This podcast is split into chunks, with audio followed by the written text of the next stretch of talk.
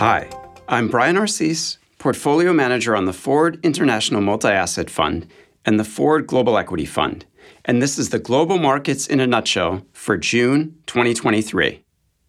Global equity markets rallied across the board in June, with most markets delivering positive returns despite inflation remaining elevated, and central banks in the US, UK, and Eurozone each warning that further rate hikes are possible.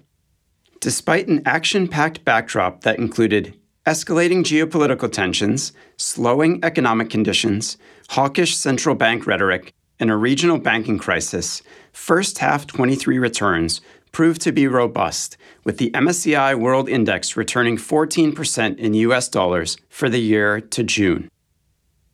The US market, as measured by the S&P 500 index, rose more than 6% in June, driven narrowly by a handful of megacap tech stocks powered by the narrative around artificial intelligence.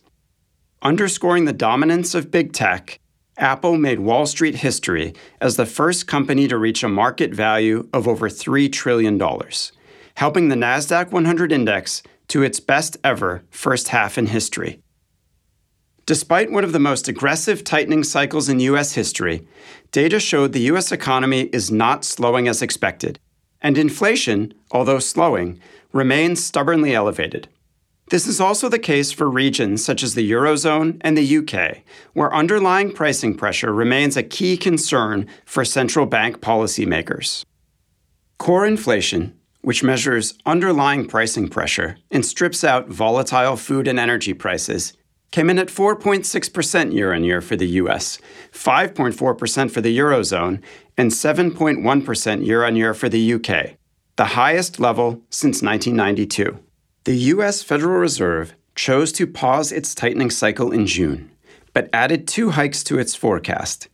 The European Central Bank hiked 25 basis points, and the Bank of England surprised the market with a dramatic 50 basis point increase in a determined bid to bludgeon down demand.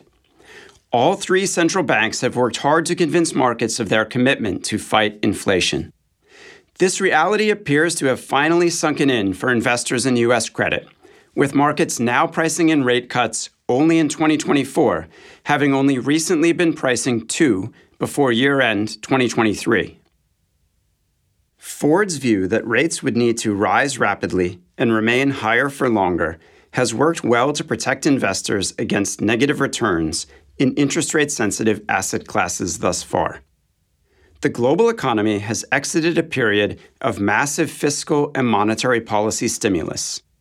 After a surge in global inflation, central bankers have come to understand that unconventional monetary policies bear costs. Surging government debt levels also limit fiscal capacity to bolster future downturns. This means the risks to global growth for developed economies remains skewed to the downside, and so protection of our investors' capital remains at the forefront of our minds.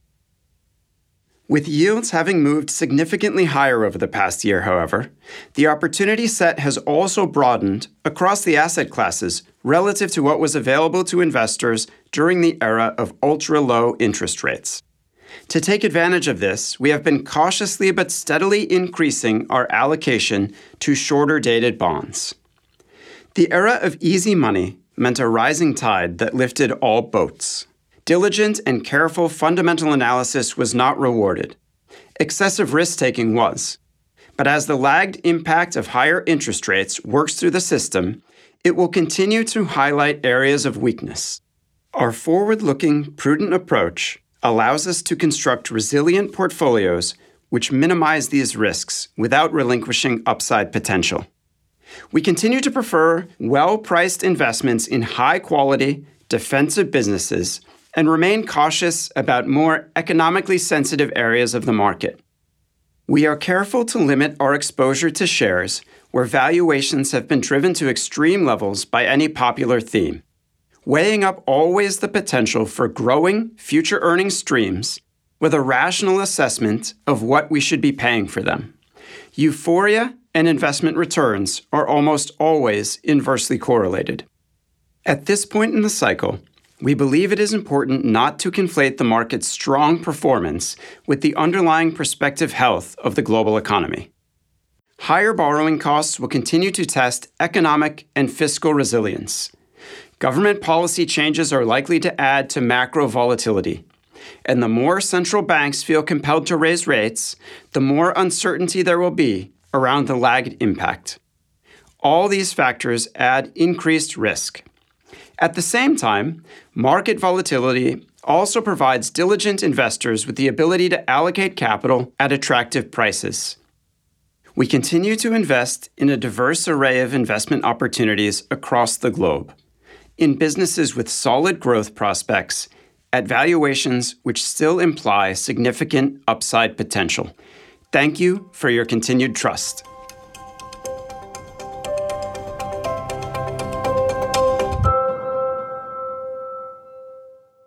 This podcast is for information purposes only and should not be construed as investment advice. The economic views presented are drawn from facts current on the date of publication. This podcast has not been reviewed by any regulatory authority, including the Monetary Authority of Singapore or the Financial Sector Conduct Authority. Foord Asset Management Companies are a licensed FSP in South Africa and a licensed fund management company in Singapore. For more information, visit Foord.com.